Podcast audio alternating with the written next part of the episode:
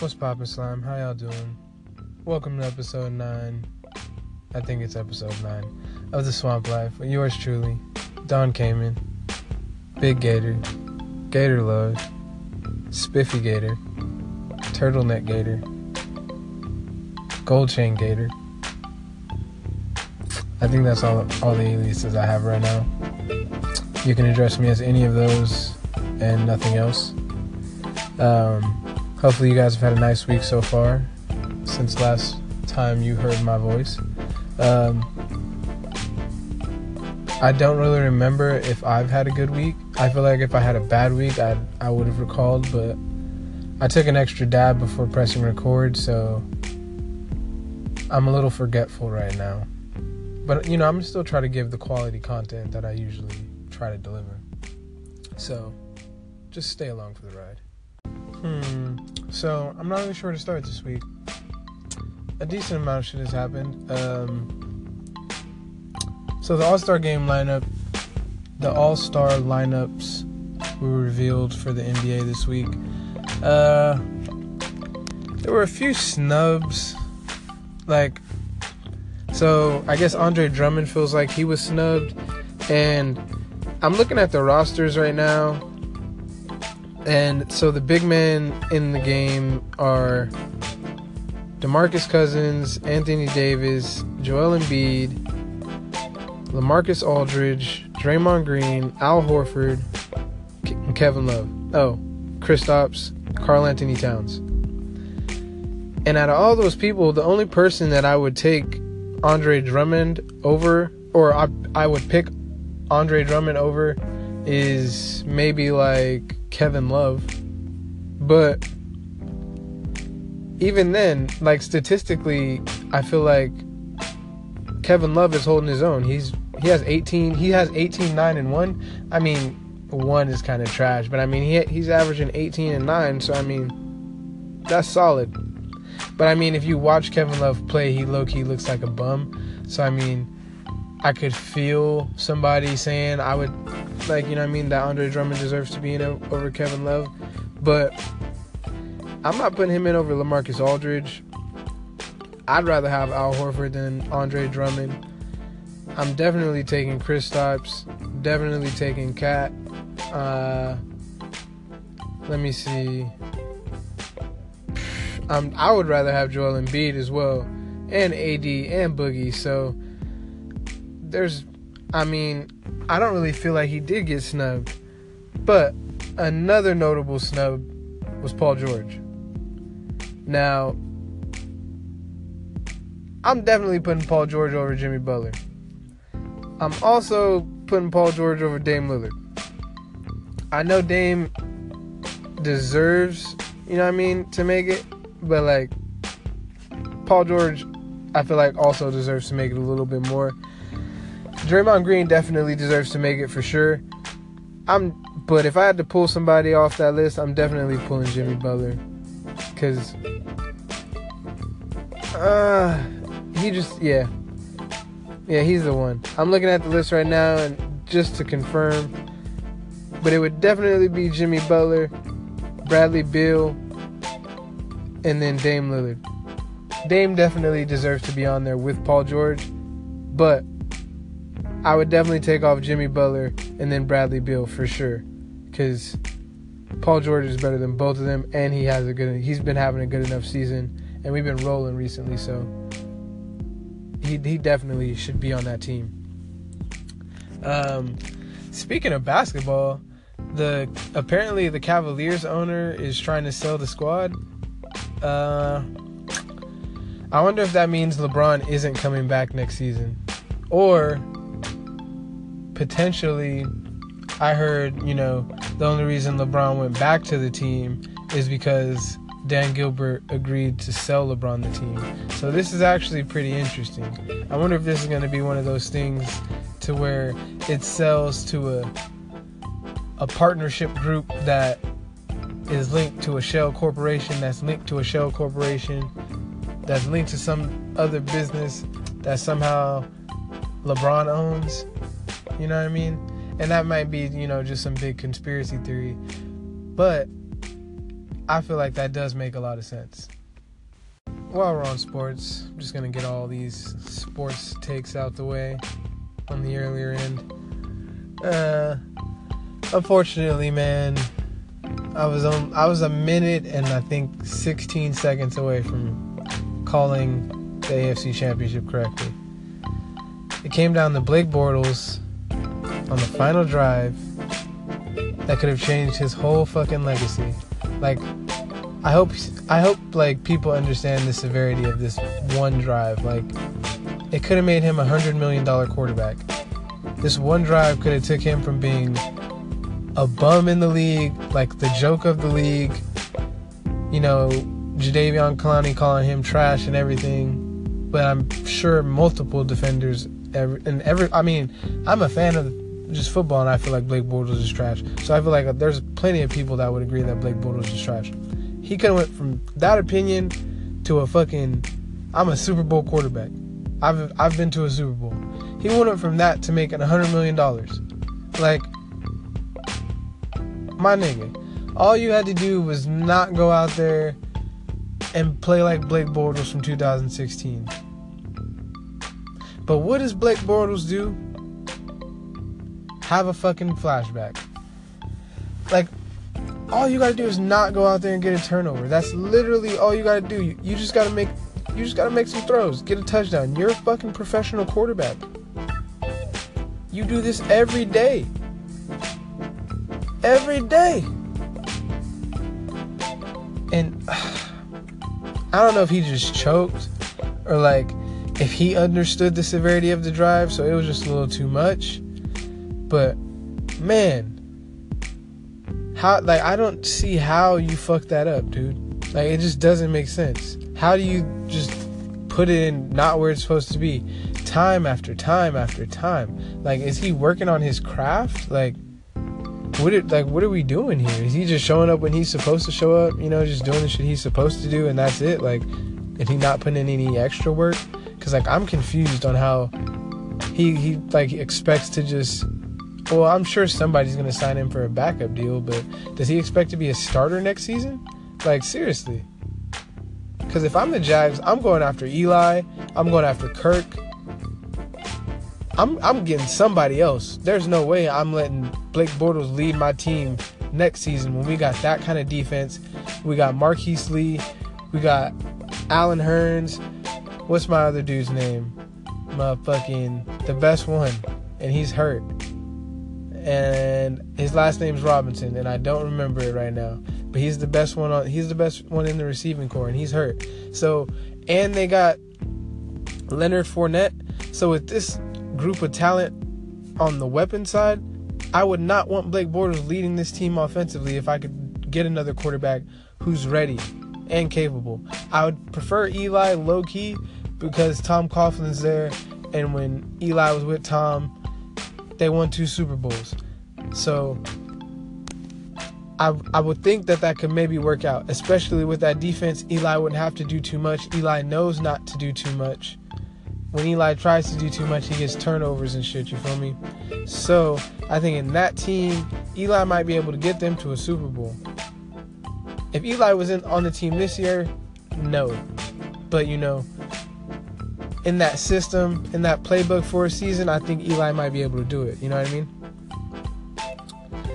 I'm not sure which team I chose last week though, uh, between the Vikings and the Eagles. Like, I think I chose the Eagles. So let's just say I chose the Eagles and I was right. So, yeah. But if you listened last week and you heard me choose the Vikings, then just be quiet. All right? That's none of your business. Mind your business. But you can tweet me though and let me know. I am Gator. Um, so it's the Patriots versus the Eagles in the Super Bowl. And um, I'm going to have to go with the Pats, you know, just off of just I like I feel like if whoever won the AFC championship was going to win just off tops because I feel like that defense was going to be able to swarm um, a backup quarterback being Nick Foles. And uh, I just I think the Eagles defense matches up really well with the Patriots um, offense. Last week Nick Foles was like 26 for 30. This is all off the top of my head by the way, so if I'm wrong or if I'm like I'm a few numbers off, just yeah, fuck you. So, he was like 26 for 33. I think he had 354 passing yards and 3 touchdowns.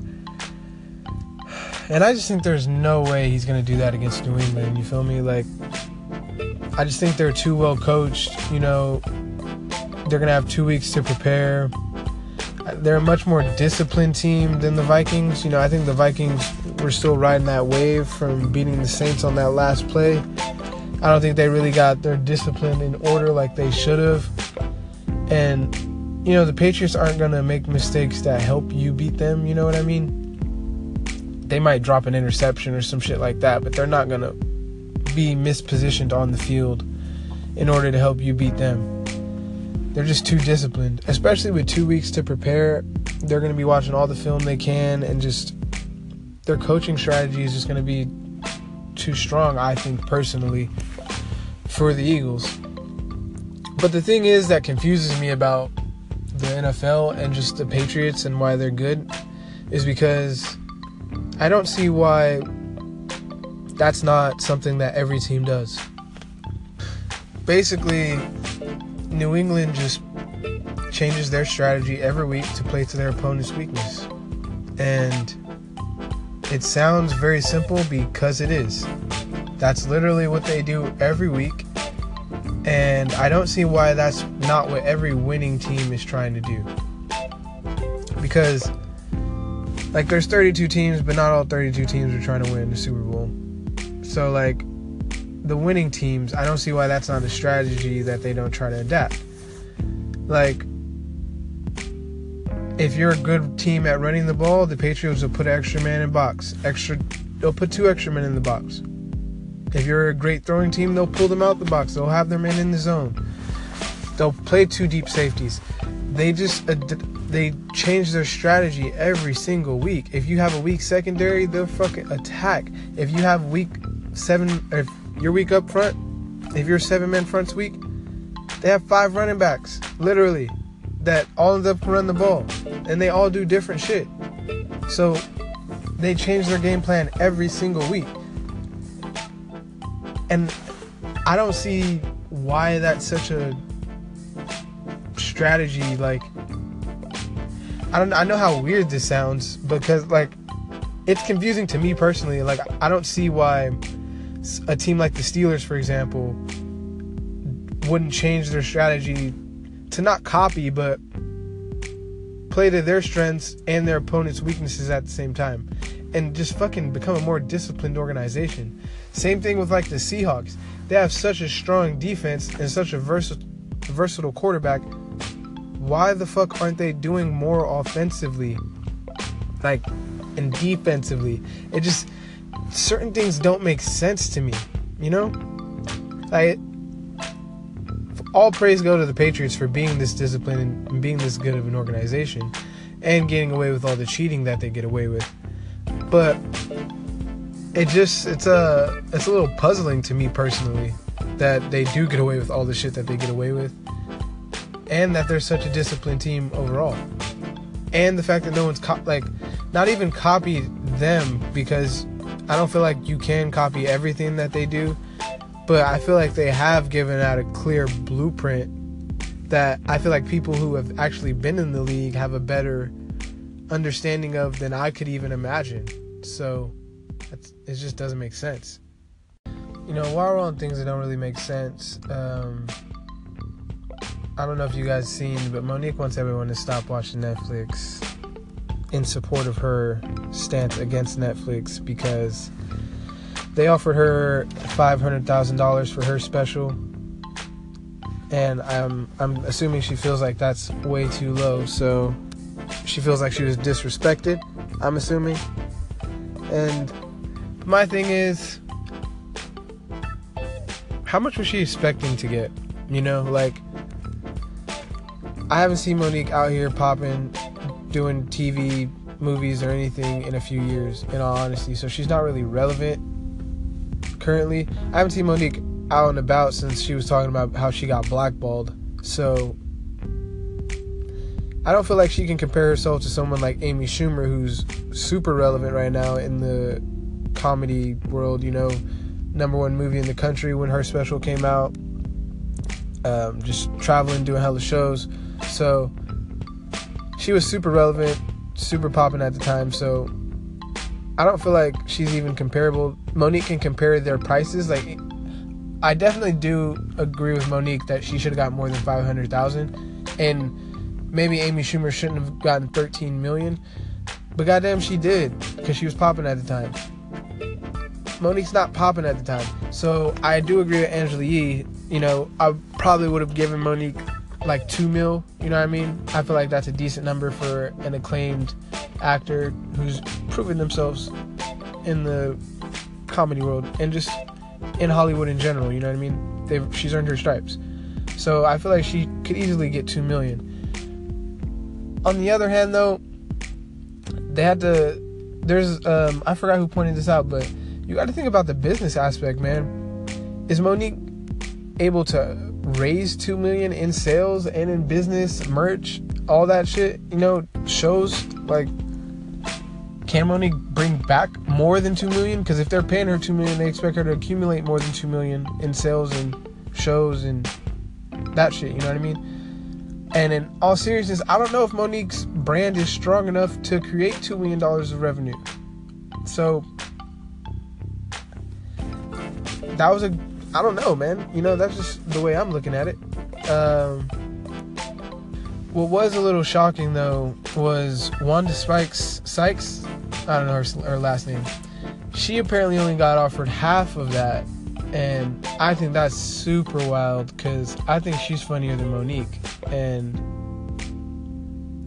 I don't think her brand is as strong, maybe, but I think she's funnier. And if she, you know, she was marketed properly, maybe went on TV a bit before she announced her special, I think she could actually generate. Maybe if she went on TV and, you know, did a little pre-comedy show before actually going on tour to just elevate her relevance and get her name back popping out there, then I feel like she could actually generate maybe a million in revenue.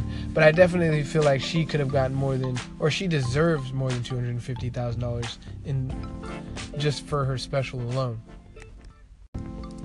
You know, while we're on veterans in the game, there was an old beef that was rekindled over the weekend, and uh, I'm not sure how or what happened. In all honesty, I don't know what 50 Cent said or if Ja Rule just snapped one, like just woke up and went in. But let me read y'all some of these tweets, man.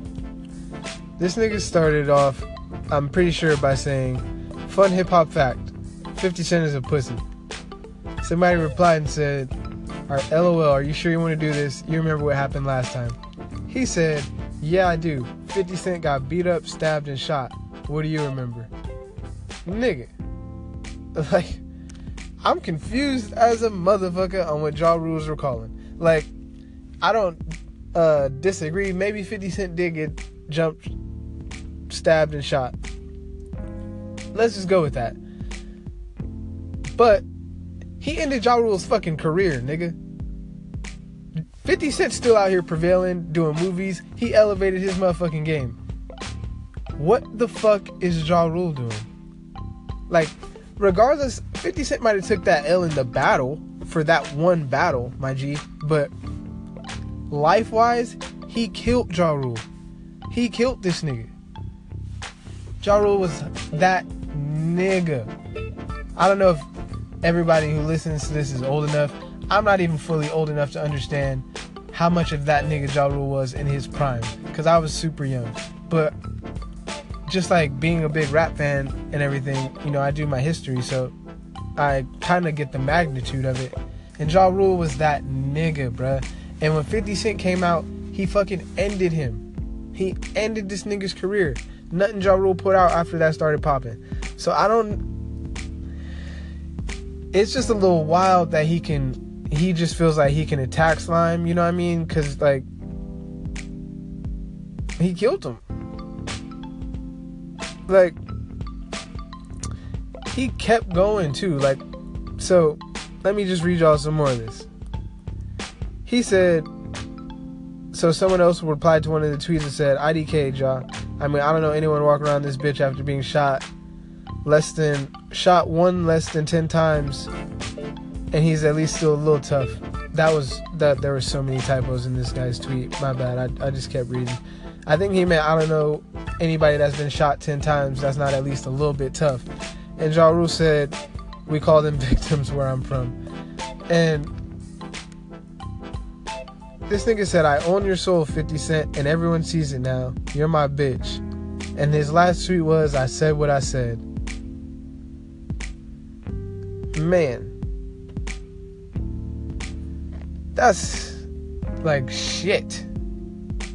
I'm just, I'm a little confused. Maybe some behind the scenes shit happened that, you know, nobody really reported on. But in the public side, I feel like Ja Rule was buried after the 50 Cent battle, so it's just a little wild to me. Keeping it on music, uh, Kanye and Kim had their baby today. They named her Chicago West. Um, I think that's an interesting name, and uh, I'm gonna just leave it at that. Not a bad name. I don't mean that with any sort of negative connotation. I'm a Kanye stan, but uh, I just think it's an interesting name. I've never heard of another child or person in general named Chicago, so I think it's unique. I think it's pretty dope. But one of the biggest things I wanted to talk about was Kodak Black, man. He got arrested this weekend. He got charged with seven new count or seven new charges. So, one of them was grand theft of a firearm, two charges of possession of marijuana by a felon, or two well, he did get charged with possession of marijuana, but that was with over 20 grams. The charges of possession of a weapon by a felon, weapon or ammo, child neglect without great bodily harm, and two probation violations. My thing is, why the fuck are you letting niggas in your house with guns and weed around your kid, my nigga? While you're on probation. Uh, wait, if I'm not mistaken, Slime is on parole.